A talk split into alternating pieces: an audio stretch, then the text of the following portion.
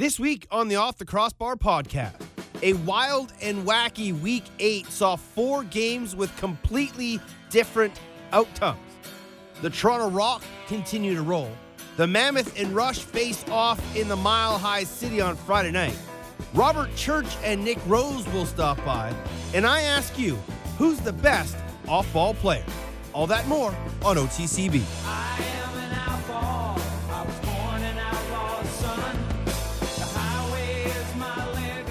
What is good, lacrosse fans, and welcome to another edition of the Off the Crossbar podcast here on SoundCloud and NLL Radio. My name is Teddy Jenner. Thanks for checking in. Housekeeping things at Off the Crossbar is the Twitter account. Email me, teddy.jenner at gmail.com. And if you play Fortnite, I am Ted I Ruxpin. Come find me. I'll be in Loot Lake if you're not up to date on Fortnite, there might be a couple times during this interview where you're scratching your head trying to figure out what Robert Church and I are talking about. If you are aware of Fortnite, please tell me you're as addicted as I am. Because I had no idea what Fortnite was until Instagram and Barstool learned me. And now that I have it on my PS4, I am completely hooked. Every other game that I have has sat idle while I try and get my first Fortnite win. Hasn't happened yet. I'm still trying. I'm also still trying to do a radio podcast here. And that's what we're going to do. We're going to talk some lacrosse. Uh, Robert Church will join us, as mentioned, as will Nick Rose one of the hottest goaltenders in the National Lacrosse League right now, playing for one of the hottest teams, the Toronto Rock, who have completely flipped their season upside down since their first two games. In those two games, they were held to nine goals. Since those two games, they haven't scored less than 17, as many as 24, and have given up as few as seven in the contest. We're going to talk about The Rock um, for quite a bit on this show. I also have a Tom Schreiber discussion I would like to get to, all stemmed off of a tweet from Tyson Geick from the NLL and NLL Relax. It's sort of how you view it kind of discussion. Glass half full, glass half empty kind of thing. We'll also ask you who do you think is the best off ball player? Which stems from a tweet from a good friend Ty Pilson, who said that after Dane Dobbie scoring his roughneck leading career point 687 at the time, is Dane Dobbie the best off ball player in NLL history? Which is a very interesting conversation because there have been some really, really good off ball players. So we'll get to that in a little bit. Um, before we get sort of too far into the show, I want to remember one of the things I forgot to do last week, and that was to give a massive, massive shout out to a guy who doesn't often get a lot of credit um, outside of the circles that give him credit social media some lacrosse people. A lot of lacrosse people actually reached out and congratulated Craig Rybczynski on calling his 300th straight lacrosse game, playoffs and regular season, for the Rochester Knighthawks two weekends ago when Rochester was in New England. That was his 300th straight game. Incredible. And he's just going to keep on calling more. And he does a wonderful, wonderful job. One of the longest serving voices in the National Lacrosse League. I think maybe only John Gertler has been in the league longer. And many have known this story, but I owe a lot to Craig Rybczynski. Not only did he help me learn how to write sports articles and stories, because he was my teacher at Mercyhurst College. Many people don't know that. He was also a sports information director there, assistant sports information director. When he got to Rochester, I got there kind of right around the same time when they drafted me. And one game, I believe we were in Ottawa, correct? We were in Ottawa, uh, up in Canada. And I was a healthy scratch. I believe it was my second year in the league. And Ripper asked me if I wanted to ride shotgun with him on the broadcast. And that was my first ever National Lacrosse League color commentator gig. I think I got two beer tickets out of it.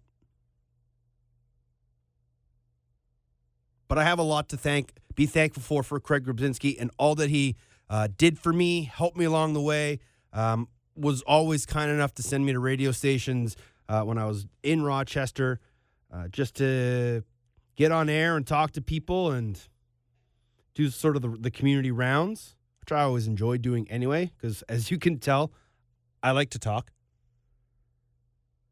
But there aren't too many guys as professional, as kind, as generous as Craig Rybczynski. So uh, just wanted to give him a massive, massive shout out because 300 straight games is quite incredible. And I have a long way to go. So do many of us who put on the headset to call National Lacrosse League games. And so one day, here's hoping that I can join Ripper in the 300 club. So let's kind of circle the wagons here and and focus back on what the heck just happened in week 8. It all kicked off Friday night in Colorado where the Mammoth took on the Vancouver Stealth and many people thought that this was a game the Stealth were going to have troubles with, especially when we learned that there was going to be no Logan Schuss, no Justin Salt, no Joel McCready. And yet, they played probably and arguably one of their best games of the year that Friday night. Down 2 1 after one, come back and outscore Colorado 6 3 in the second to take a 7 5 lead at half. And then the teams would trade goals and the lead, I think, seven different times in that game. And the whole second half was a goal and then a run, a couple goals and then another run. And unfortunately for Vancouver, it was a two goal run started by Jeremy Noble that did them in. Well, they got a few set plays I know they work on. It's just whether or not they get the ball to the right guy in the right spot. Noble scores! I think that's the right guy, Junior. Yeah. And Noble ties things up at 13 with about 24 remaining. Don't go anywhere.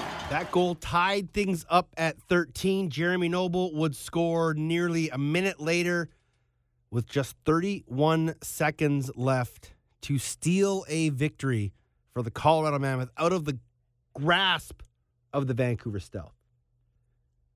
Vancouver had that game. Casey Jackson tied it with about five minutes left or just under. Tony Malcolm gave Vancouver the lead with two and a half to go.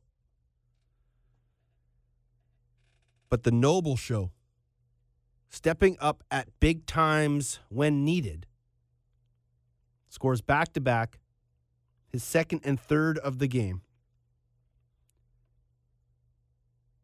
To give the Colorado Mammoth a much needed win. At that time, it vaulted them back over Saskatchewan for first in the West. Well, they actually tied them for first in the West.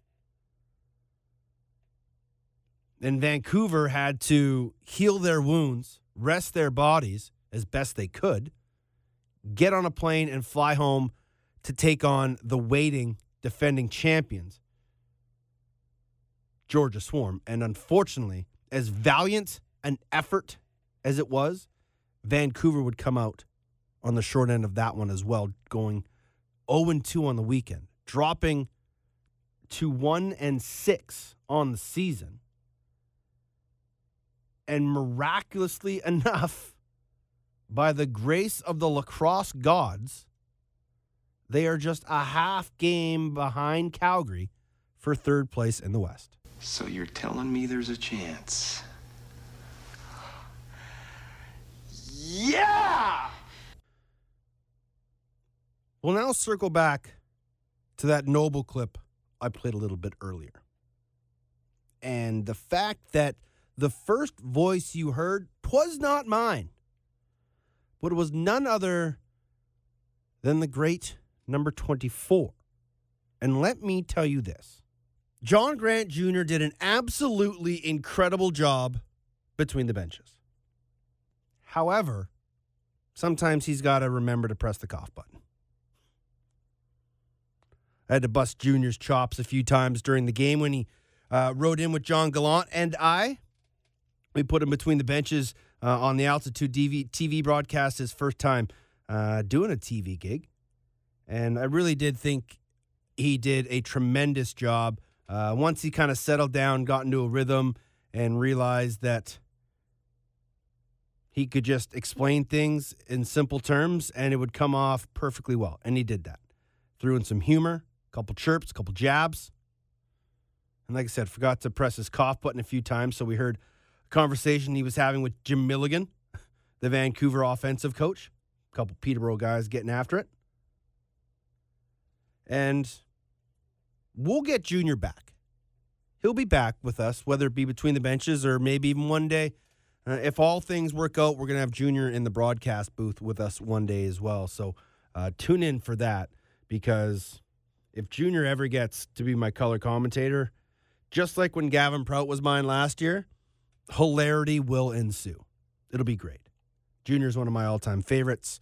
Um, so yeah, that was that was actually a pretty cool thing to have uh, him join the show and be on the broadcast. So he, he, like I said, he did a great job, and that was him sort of setting up that play with Jeremy Noble that I played earlier, and he just understood because he's been in that position so many times with that club that Noble likes to orchestrate, likes to dictate, and get to spots where he makes himself available and successful. Okay, let's get back on track. The other three games in the National Lacrosse League were all played on Saturday. And it started off with what was billed as a battle for Eastern supremacy.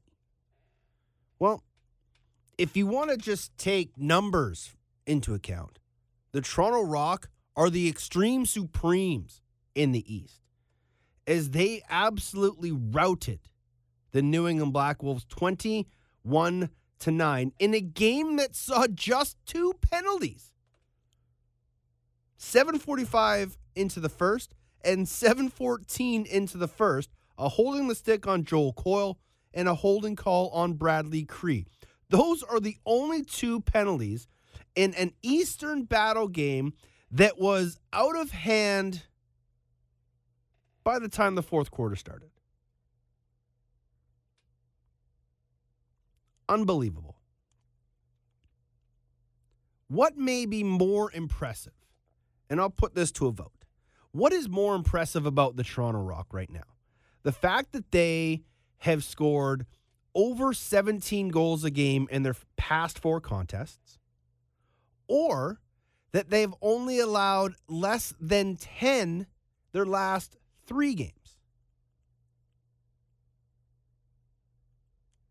Offense that can score in bunches and a defense that doesn't allow a sniff this is a Toronto Rock team that is playing with a very desired focus right now. And it is incredible to watch. Especially the way that this offense has turned things around. And we'll talk about this with Nick Rose in a minute.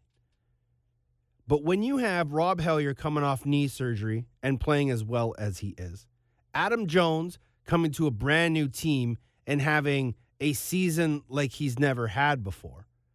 And then you get Tom Schreiber. And I'm running out of superlatives for Tom Schreiber. And yet, I continue to be in awe of Tom Schreiber. Once again, the man who's being labeled Captain America and debated the best player on the planet took that game over, dropped five goals and seven assists for a 12 point night. He's had double digit points in two of his last three games. He scored no less than four in his last three games. And when he put in five on Friday night, it was a little bit of everything. Ham Jones, cross floor pass, connects. Tom Schreiber. Schreiber off his back Oh, foot. Captain my. America with a laser. 5 2 Toronto. Schreiber bounces off and went off his back foot again. It's a fresh 30. Schreiber scores! Oh, and a fist pump. Captain America on fire right there. Crowley has two. Brock has two, including a shorthanded one. And Schreiber, whoa! Schreiber took a cheap shot afterwards. He does a back roll up, a hat trick for 26. Back to McCardle. Oh, no, Schreiber! Captain America does it again! Fourth of the night. Dangerous pass. Jokum didn't see it. And Schre- are you kidding me? Are you kidding me? Tom Schreiber leaping through the air, does a front somersault afterwards. The Superman dive from Captain America. How many superheroes can he pull off tonight? My goodness. Tom Schreiber is playing on a completely different level right now. And the arguments of is he the best player in the world are valid. You can make a case for Mark Matthews, who I think is probably 1A. But what Tom Schreiber continues to do is still awing people.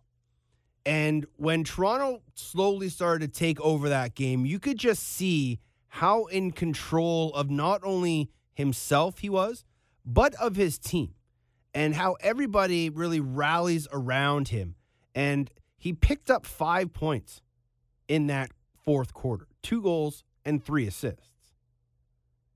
And he's so integral to their offense, balancing things out because he is such a dynamic player in his ability to make one on one moves and lose defenders and then step back and shoot off the back heel. That first goal he scored was probably the nicer of his five goals that he scored in that game just because of the move that he put on his defender and where he shot that ball, how he shot it, and putting it short side on Aaron Bold.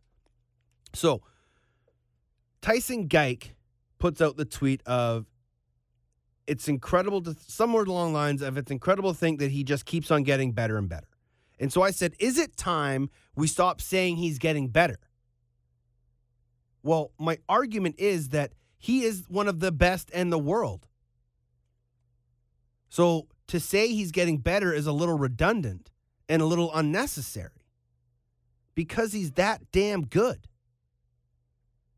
Yes, he is getting better at indoors and understanding it, but to be honest, last year was his first year and he got all the better he needed because he came in this year and he's proved that he belongs. And it's just fantastic to see. I'm I am a 100% Tom Schreiber fan. That guy is incredible. And it's a treat to watch. And again, this has been something that people have been talking about just because now this, you know, we'll, we're going to open the door for more Americans with expansion coming next year. And so people have to make sure that they're not thinking, oh, well, I'm just going to step inside and be like Tom Schreiber. No. Tom Schreiber is a very special lacrosse player. So not everybody is going to step indoors and have immediate success. Look at all the guys with plenty of years of indoor experience and box experience and step in and struggle and fail and don't even make rosters or play fleetingly over six seasons and four teams. Me. So, what Tom Schreiber has done is nothing short of phenomenal, but I think we start to need to give him a little credit of just how good he is. Someone that I've had to give a lot of credit to is Nick Rose. And he continues to be a huge part of Toronto's success. And he was again this past weekend as he outdueled Aaron Bold. And Rosie made 46 saves on 55 shots and gave up just nine goals. And as I mentioned, his play over the last three games has gotten better. And he'll tell us in a minute that he actually thinks at the beginning of the year he was still playing quite well. But his game has gotten better. He's right around his career numbers, and he is having a heck of a time between the pipes. And so when I caught up with Rosie, I asked him in a game that was as sort of lopsided as the scoreboard said, how fun was the contest Saturday night against the Black Wolves? Yeah, that was uh anytime you can kind of have an effort against that or against an East team like that, uh it's a good sign and I mean obviously things are going well for us, but um the game wasn't really out of hand until the end of the third. So Mhm. it was kind of one of those games where we couldn't really put them away and then finally uh we obviously were able to. Everyone's talking about the offensive numbers you guys are putting up, but you've put up single digit goals against in the last three games you guys have played uh, Vancouver, Rochester, and most recently New England. What's been the key to your guys' defensive success? Um, yeah, I mean that that's always been the goal. I mean, the first few games we were still kind of trying to click on the back end as as well as the offense was trying to click up front. But um, I I do think getting uh, getting our transition game back has helped us uh, just to kind of speed up some offenses. Like the with us being able to bury uh, bury a lot of transition goals, Mhm. it kind of kind of makes uh, puts the pressure on the offense to not make a mistake. And I think. Uh, I think that's really helped us, and obviously getting Challen, Rogers back in there, and the trade for Sheldon has kind of helped ignite that. And uh, yeah, the guys are playing with some confidence and playing tough, and I think uh, that's what we're going to have to do to be be successful. I was going to ask you about the Burns trade because it caught a lot of people off guard to see uh, a longtime Rock member and Steph LeBlanc get shipped for for Sheldon Burns, the D guy, when at the time your O was kind of struggling. But how has that that trade helped you guys, especially in that transition game? Well, yeah, I mean, anytime you lose a player of Steph's caliber, I mean, I've played with him a long time. I have nothing but respect for the guy, and uh it was definitely weird kind of playing against him on the we- on the weekend, and Yeah. and uh he had a couple goals, and kind of still the same player I I know know him as, but there, there's no question that Sheldon uh, has came in and done an unbelievable job for us. I mean, he hadn't missed a shot until Saturday, and he still ended up ended up with two goals in the game. So he, uh, I I knew that he was a good transition player, but I didn't realize how good he was defensively. He's uh, he's got some great feet. He's patient on defense and and with the ball, and uh, Mhm. I think that kind of calm manner has really kind of given our guys uh, some confidence.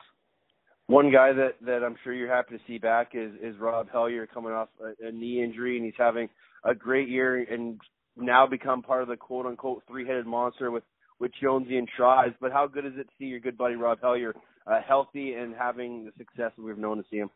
Yeah, I mean that's just Robbie. We all know uh, how how hard to how hard he worked to get back to that position. I mean, he played some games in the summertime with us, and he uh, he was still he was looking shifty out there, but he he was just kind of a bit snake bitten with the points. But Mhm. uh, yeah, in NOL, uh, he's uh, found his game again and might be even a, a little bit better than he was before the injury. So um, yeah, it's great to see just because I know what he's put into it to get back out there for us and be there with us, and uh, yeah, it's exciting. The real benefactor of the trade that saw um, Steph LeBlanco has been 007 Dan Craig. Uh, how's the double agent been fitting in? And, and it's got to be good to see a young guy like that contributing in, in his first few games. Yeah, you know what? I I've known Kreger for a while. I mean, uh like I helped with the junior A Northmen and Mhm. we traded for him his last year and he's an unbelievable person and uh obviously was a great player in junior and I think he's kind of had a bit of a rough go of it the last few summers with injuries and away at school and whatnot. So um I I think he's kind of found his passion for the game again, uh getting in there, having a bit of success and I think uh I think he's a guy that uh, he works hard. I mean, he's in great shape. He's always been uh, one of the most talented players, and I think he just kind of had to find that passion again. And uh, now that it's there, he's been a huge, uh, huge part of it up front. And uh, I think, uh, I think he's uh, kind of happy to be playing again and Yeah. at, at a high level. And um, yeah, I think uh, I think he's definitely kind of help things up front on that left side, uh, bang some bodies around, open up the other guys a bit, and when he gets his chances, he's been burying. So I, I think it's been great for him. Obviously, uh, big boss man Jamie Dow's got got to be pretty happy that your team, for once, is healthy. Yeah, no, for sure. I mean, uh, for for the most part, I mean, Yeah. guys are still a little banged up and whatnot, but uh, we we don't have uh, too many major injuries that are kind of keeping guys out of the lineup um, uh, consistently. So it's uh, it's always good uh, early in the season uh, to have your whole uh, roster together, and um, knock on wood that hopefully that continues. What's what's the bigger surprise for you having been around the lacrosse world for such a long time? The continued success of Tom Schreiber, uh, especially this year, just kind of finding another level, or how easily Adam Jones has fit into your guys' system? Um, I don't know if either are much of a surprise to me anymore because uh, I, I I played with Jonesy for a long time before uh, the NOL or before Mhm. this year, and um, he's always kind of been that player that can kind of score when he when he wants to, when when he has a a free shooting lane, and um, I think this version of Adam Jones is kind of what he was destined to be in the NOL, Yeah. and and uh, he's making everybody else better around him. Like he's leading the league in assists as well, and I don't think uh, people kind of really respected how good he is as a passer before this season. But yeah.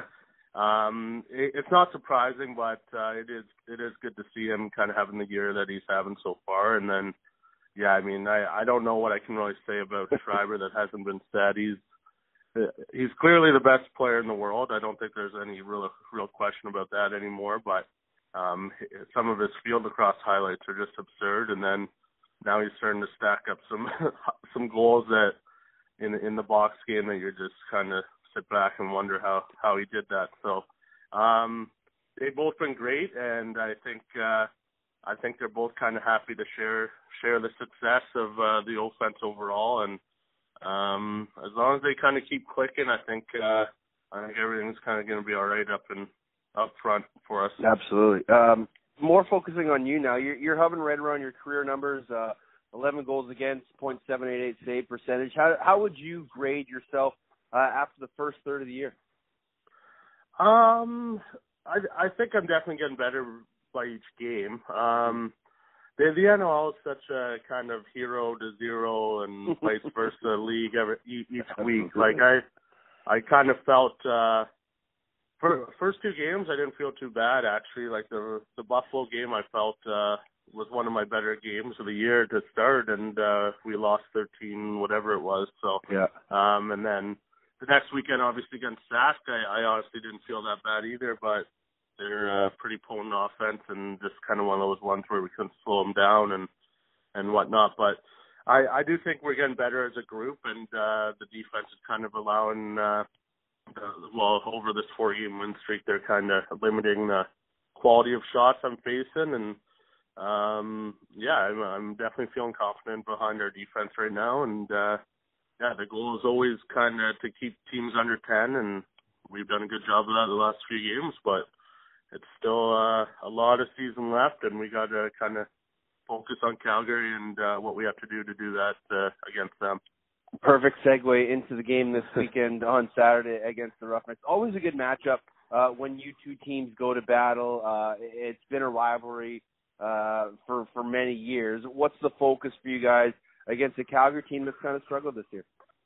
Yeah, I mean, uh, I I think it's probably one of the true East versus West rivalries in the in the league. Um, we uh we can't take them lightly for sure. I mean, even the last few years, uh, they've kind of had a tough start, but they're, they're always a team that's, uh, in my mind, that's well coached and uh, well prepared. But um, we we definitely have to uh, speed them up a bit. I mean, there's no question we're at our best when uh, we play fast and transition on Mhm. offense and all that. And uh, and yeah, hopefully uh, hopefully we can continue clicking all over the floor. But we we know we're in for a tough matchup regardless of what their record is, and uh, they've got some great players uh, on offense themselves, and Dovey, Wes Berg, Digby, like all they're obviously Dickson too. Um, so we we're gonna have our hands full. We got to be uh, well well prepared. Where we got practice tonight, so we're gonna kind of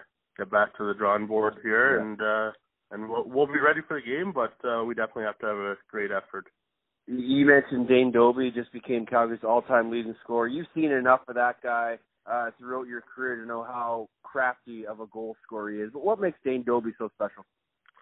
Um, yeah, I mean, Dobes is uh, Dobes is a man. Um, played played with him out west for a while. Um, he's just kind of one of those teammates that you're you're just in awe of of how uh, how hard he's willing to battle to to help the team win, and he he takes a beating out there and just kind of keeps coming back for more. And um, he, he's got great hands, he's got a great shot, but kind of his sense of I, I, I guess his uh like his knowledge of the game really helps uh, helps him out there. And um yeah I mean I uh, obviously want to extend a huge congrats to him on getting that point record. I know uh I know it probably means a lot to him uh, when you when you look back on uh, on his career but right now uh he's probably just uh worried about trying to help his team get a win and that's uh kind of what Doves is about. So um, yeah, I mean it's great for him, but hopefully, uh, hopefully Saturday he doesn't extend that record too far. I guess. very, very wise words. Uh, you Yeah. mentioned your your work with the Orangeville Northmen. Uh, uh, how's that going for you? How are you enjoying being part of an executive of of the junior club that you grew up playing for? Yeah, you know what? I I love it. I mean, each year I've kind of gotten a bit more involved, and uh, it, it's definitely interesting to see the the other side of things and be involved with uh, uh, such a high level team like uh, junior in uh, in Canada is uh, no joke, and uh, obviously trying to put together a team to compete for a Minto Cup year in and year out is uh, it, it presents its challenges, but it's uh, also a whole lot of fun and. uh and I definitely think it's something I'm gonna want to get into once I'm Mhm. done playing, anyways. So um, it, it's been fun and getting to work with uh, some great people, um, some very knowledgeable lacrosse guys, and Brucey Codd now this year, Bob Cleveley, our general manager, uh, Josh Sanderson's now back involved with us as well. So it's uh, it's been a whole lot of fun, and uh, yeah, I'm kind of looking forward to uh, to that season starting and um yeah it's uh it's a lot of fun that's i guess the best way i can i can describe it How's the uh, the rock pile these days? Obviously, the house is filling up with more and more guys, but more and more dogs as well. Yeah no there's a lot of bodies around the around the house right now um we got a couple of more bc boys this year that that are on our uh, kind of practice roster so Yeah. we're up to basically six guys that are that play on the team so we spend a lot of time with each other. We try to kind of not butt heads too often, but uh some of the stuff is a little natural, I, I'd say. Yeah. But uh no, things are good. Um it, it has kind of created a good c- camaraderie uh, amongst us, and uh yeah, we tried to uh take each day by day and uh just kind of enjoy each other's company, I guess. No doubt, no doubt. Uh, one final thing before we get you going. Uh, obviously, Saturday night is a big game for you guys, but Sunday will be a nice recover day as the Super Bowl kicks off between the Pats and the Eagles. Uh, who do you got, Brady or those big ugly birds in green? As tough as it is for me to say this, because I really do not want New England to win another Super Bowl and tie my Steelers for all Yeah. time, but I just I I can't bet against Brady. I mean, he's proved it year in year out that that he's never out of a game, and uh like the the success they've had is just I don't I don't know if we're ever going to see it again. So Yeah. I until a team kind of shocks them, like the, the the Eagles definitely have a chance in the game, and and uh, I, I'm not ruling them out, but until until I see it with my own two eyes, I'm not counting Brady out. No, smart, smart man. Rosie, always a pleasure, my friend. Uh, good catching up with you. Best of luck this weekend, and, and congrats on a great start to the season. Yeah, no problem. Thanks, Teddy. There you have it. Nick Rose putting all the farm on Tom Brady.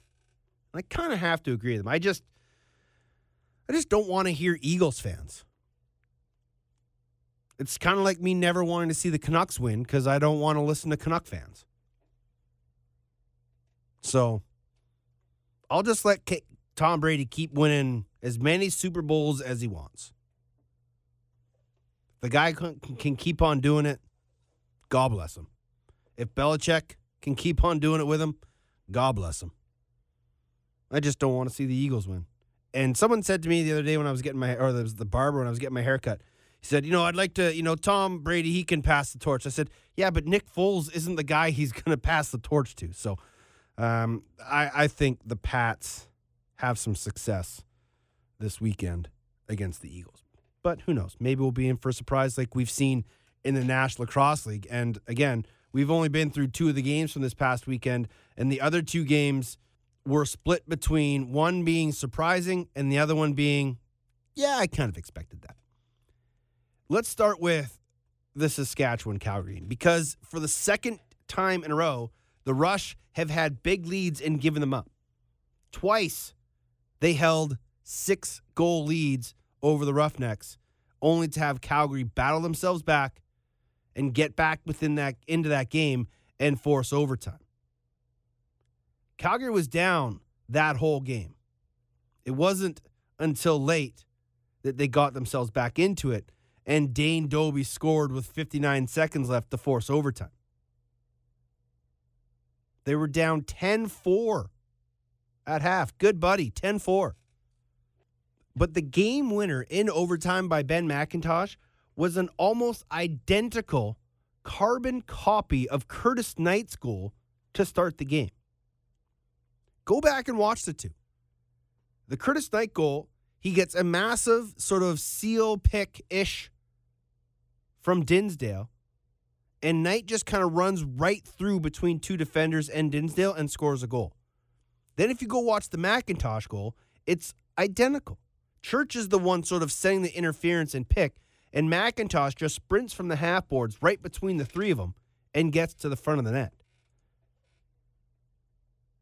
So when you go back and you can watch games, one of the great things about NLL TV is the ability to go back and watch. And even when you're watching, you can kind of just hit the back button and go back a few seconds so you can watch things over and over again.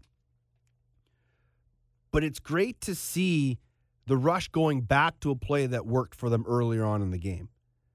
And heartbreak for the Calgary Roughnecks because that was truly a game that I thought they were going to come back and win and it was going to set up an even bigger momentum matchup Friday night in Denver between the Rush and the Mammoth. But you got to feel for Calgary, man. How many one goal and close game, one, two goal games has this club lost over the last three or four years? And with that loss, they fall to one in five on the season four games back of first place Saskatchewan, and a half game ahead of Vancouver. And there's still some positives to take out of that game. Christian Del Bianco may have kind of started a little bit slow once he came in for Frank Scigliano, but he really settled down. He made 14 saves in that third quarter. In that third quarter, Saskatchewan was blanked. Probably Del Bianco's finest 15 minutes in the National Lacrosse League. He still has some tendencies that I don't like. Um, he's he's as active as he is and athletic as he is. Sometimes I think he's too active, which leaves holes in his goaltending. But I really liked how he settled down and he gave Calgary every chance to come back and win that game. But it was McIntosh's game winner that sealed it. And then, of course, the other storyline from that contest no, not Hulk Gate, was Dane Dobbie. Riley Loewen, Loewen back to the defender, steps out, takes the shot, takes the shot, scores!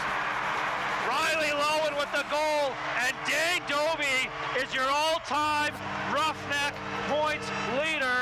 as he moves past Jeff Shatler. Congratulations to Dane Dobbie as he hears it here from the Rough House. 686 career points, 342 goals, 343 assists for number 44. Congratulations to Dane Dobbie as he becomes the all time points leader for the Calgary Roughnecks, passing Jeff Shatler, who happened to be on the floor when that goal by Riley Loewen was scored. And Dobbie has been with the Calgary Roughnecks his entire NLL career. And he probably will be, I would imagine, for the rest of his career, unless maybe he gets picked up in the expansion draft. And he has just been such an integral part of Calgary's success over the years. He is unmistakable when he is on the floor. You hate him when he is on the opposing team. You love him when he's wearing your colors. Off ball, there aren't too many better. He doesn't need the ball in his stick very long to be effective. And when it is, you better hope you have underneath help because Dane Dobbie gets underneath better than most. And if you're a goaltender, you always had to make sure you had the short side post covered when Dane Dobbie came around the top because he loved to throw that sneaky backhand. What a great player Dane Dobbie is. I truly believe that he will go down as one of the best off ball players. He'll probably be a Hall of Famer, well, at least a roughneck Ring of Honor guy. Hall of Fame is another question, but I think you can't deny it. He's won cups. He's now the all time leading scorer for the franchise. A career high of 90 points back in 2014 when he became a 51 goal scorer, joining a very elite club. And what a night it was for Dane Dobbie. If only he would have had a shot in overtime for a chance to win it for the Roughnecks, would have capped an even better night. So this brings up a quick question and a poll. Who do you think is the best all-time off-ball player? I'll give you some names. We'll throw Dobbie in there. Kurt Milosky, Ted Dowling. I've heard Kevin Dosty, and probably my favorite off-ball player of all time, Sean Williams. Just look at the numbers he put up alongside John Grant Jr. to know how good an off ball player he was. So, who is your favorite off ball player of all time? Because there's a ton out there. And I would love to hear everybody's thoughts on who you think is the best off ball player in National Lacrosse League history, heck, even lacrosse history. Because some guys back in the day may not have dabbled in the National Lacrosse League. One game left on the schedule, and that was the Vancouver, Georgia game. And it actually was a fairly entertaining lacrosse game. Even though Georgia was in control of that contest all night long, the compete level of the Vancouver Stealth was incredible. Even at halftime, when they were down a goal, you knew that they still had fight in them. There was fight in that dog, but it wasn't until Georgia put up six in the fourth for them to really pull away in that game. But when Jerome Thompson scored what ended up being the game winning goal, Jake Elliott summed up Vancouver's performance quite nicely. And it's not a shot on his team, it's just the truth. And it was evident by that point in the contest. Had his pass knocked down. Look out. Foot race for it. Jason Noble's going to win it. He's got Jerome Thompson coming. Scores. There's that biggie we are talking about. Up by four now with 9.53 to go. Georgia Swarm starting to pull ahead. And you just start to wonder, Brad Challoner, is maybe Vancouver starting to run out of gas after playing last night in altitude and a tough day of travel to go along with it. Georgia starting to pull away here in the fourth quarter. How very true. And you have to feel for those guys in that Vancouver club because you know what? The weekend that they went through and the effort that they put on was not indicative of the outcomes of those two games. They truly did deserve a better fate. But unfortunately, those two losses, they fall to one and six. But as we talked about, just a half game out of a playoff spot. And they'll go to Saskatchewan this weekend. There'll be the Twitter game of the week and a chance to kind of upset things in the West a little bit. They'll get Saskatchewan coming off a game in Colorado, so they'll be the Georgia Swarm this time. They'll be the team sitting at home, waiting, resting, watching. While the Rush will have to travel back from Denver all the way back to Saskatoon and play the next night. So, an excellent opportunity for the Vancouver Stealth to go into Saskatchewan, maybe eke out or steal a win. They they tend to play quite well in the tune. And so we'll see. The four games that are this weekend, as mentioned, the Twitter game of the week is Vancouver at Saskatchewan on Saturday. We've mentioned Saskatchewan at Colorado on Friday. Also on Saturday, Calgary at Toronto. Uh, Rosie and I were speaking about that one. Those games are always well, um, well attended and well played. And then one of my favorite contests every year Buffalo and Rochester, this time in Rochester. The I 90 battle, one of my favorites in the entire National Lacrosse League. So pick your poison, which game you want to watch. Uh, Saturday, early evening, Toronto and Calgary or Buffalo, Rochester. Then you get Vancouver and Saskatchewan at the end of the night. Uh, just so you know, things have changed in Saskatchewan. John Fraser is back. He just announced earlier on Tuesday on Twitter that he's being brought back to be the color commentator for the Saskatchewan broadcast along with Dave Thomas. So they will have the call from Saskatchewan. There are rumors that there will be a neutral Twitter group, a broadcast team calling games. Uh, this is something the National Lacrosse League has been talking about for a while, having a neutral party at some arenas. And there's movement afoot. I've got a couple messages into the league to find out more about it. Um, they're kind of being hush hush on things right now, or I might have just caught them when they were out of the office. Regardless, there's going to be some different looking people and voices on some of the broadcasts coming up. So stay tuned. Keep your ears and eyes glued to your stereos and your computers. And you might see a familiar face or two.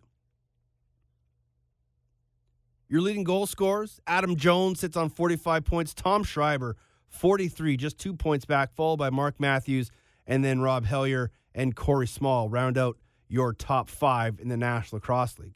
Crazy to think that Smallsy's up there after the season that Vancouver is having, and he continues to put up numbers for that club. Um, you'd just like to see them maybe get a few more wins here or there, but as Jamie Batley said in the media, you know what? All we got to do is beat one team. Whether you like that train of thought or not, they really do only need to beat Calgary to get into the playoffs. So forget about one and six if you're Vancouver. You're seven games in, you got 11 games left. If you go six and five in those last few games, you're probably going to make the playoffs. So fill your cuff up, cup up halfway, Stealth fans, and look at the bright side. Uh, we talked a little bit about the Rush Mammoth game uh, that's going to be on Friday night. That is going to be one heck of a contest. I'll have the call with John Gallant and Jamie Shuchuk. Uh, it, it's a game that could decide the early season tiebreaker between those two clubs. And you know, Colorado would love to get a win. They haven't played against Saskatchewan very well at home the last few times they've played them. Uh, and the game three weeks ago, the Rush really exploited the Mammoth D and took advantage of Dylan Ward's side to side movement. One guy that really took advantage of all that was Robert Church. He had five points, three goals, two assists. His good buddy Ben McIntosh had two goals and eight assists. They have quite the chemistry going in a battle that is not just on the floor, but off the floor, as they are Fortnite battlers. If you don't know what Fortnite is, ask your kids. If you don't have kids, find a PS4, start playing Fortnite. Well, when I spoke with Church, I asked him what was more important getting the overtime win versus Calgary or that first Fortnite battle with Benny Mack? It was obviously getting that win in overtime against Calgary. Yeah. Okay, good. we could, uh, yeah. I mean, that was the Fortnite win was a that was with Ben as well. That was a pretty big win, but uh, yeah, obviously the lacrosse game. Uh, you know, we're trying, we're kind of feeling it there at the end with uh, another lead. I guess uh, getting away from us, so it was massive to get that win. What What do you think has caused that? You know, a lot of people are trying to figure out. You know, maybe the Rush are are a little more human than we thought. There's is it complacency? Is it maybe a little too overconfident, or is it just teams finding their groove against you late in games? I'm not sure. Uh, I can't really pin it on one thing, but uh, I'd say it was a Buffalo game. Uh, Coach Keenan pointed out a couple times. Uh, we were winning big at half, but if, if you Mhm. watch the game, it, it wasn't. That's not the way it was. It could have easily been a closer game or even them ahead. But Kirky kept us in all game, so you know that wasn't our best game overall. And they started burying in the second half. But Calgary, uh, we played well in the first half, uh, and then we just uh, ran into a brick wall with Del Bianco, and you know things Mhm. go bounces didn't go our way, and you know they came back. Those Coquitlam guys always ruin the fun, don't they? Oh yeah, he's a great goalie. he's got a good future in the league. Absolutely does. Um, th- you guys are a team that, that that is built from from front to back, back to front, very solidly. Um, every year, you guys make some changes, and you guys never really seem to take a step back. How much does that help you guys coming into camp, knowing that the roster is fairly set and, and the chemistry is not going to change much? Yeah, I think we do things a little differently than some teams with, uh, you know, guys battling for for spots and you know like 50 guys on the floor at once. But uh, you know, we're still battling. Uh, you know, whatever. That's one of our, our our best traits that we're never really happy with where we're at, and especially coming off of the championship loss, we knew that we had a lot to work on, and we had some new guys in, in Jeff Shatler that we need to get going into the offense. And uh, yeah, that's uh, that's been a pretty pretty smooth transition so far, and he's been a great fit. That offense is, is clicking like uh, maybe only one team better might be Toronto offensively, but um, the group has come together. And you mentioned Shatler, who's fit in quite nicely, but you're also getting contributions out of the back end, especially from Adrian Sorichetti and Jeremy Thompson. How much that transition game spark your offense? Yeah, our transition guys are great. Uh, one of the best part about them is, you know, those guys are maybe Jeremy a little less, but with the faceoffs. But Adrian's like uh, he's a pretty pure defender, and all that stuff he creates is out of out of defensive plays. He's not leaking earlier. Some like you see some guys do. He's playing D and then just getting up forward speed and making great plays. It's fun to watch you guys because it's very unselfish, and, and I keep saying this whenever I watch your offense play that nobody moves the ball uh, as well as you guys do, and that could be you know a motive from Coach Keenan, but that is all on you guys as well. How fun is it to play in that offense? Yeah, it's great. We uh ever since I joined the team, I guess it's my fifth year now. We were uh we always talk about how we were an offense by committee. Sorry about that. No worries. So uh, you know, everyone gets involved. Uh, you know, Mark Matthews obviously gets more touches and you know, and we're fine with that, but uh he's one of the most unselfish superstars in Mhm. this league and is uh you know, I mean, we're very structured and uh it helps. Um, we know what we're doing every time we go out there and I think that uh, makes it a little difficult for for defenses. It, it's funny to look at your top six or seven guys. If you take Shatler out, that your top six or seven guys are all 2011 Minto Cup players. That's a pretty cool dynamic that you guys have. You know, the Coquitlam Whitby balance. Is there a rivalry between the East and West guys a little bit? Uh, not really. We kind of just we always uh us Westerners always kind of chirp the, the Eastern guys that they get the preferential treatment a little bit, but Yeah. uh nothing of that. We got some uh we do a lot of shooting competitions in practice, so that's where we get uh most of our competition Of within course. our team. Uh, a, a guy like Matty Dinsdale goes under the radar a lot. Do you still call him Marty, or do you, does he prefer Matthew? Marty, I, don't think I've ever called him anything but that's since what Pee Wee, I'd say for sure Pee Wee. Yeah. How cool is it that we talked about the you know the the amount of your guys that have been on the Minto Cup team in 2010, 2011, they're now in Saskatchewan, but the number of guys like yourself and Dinsdale who grew up together from Pee Wee on in that Coquitlam system, that's got to be pretty cool to be playing with guys you grew up with.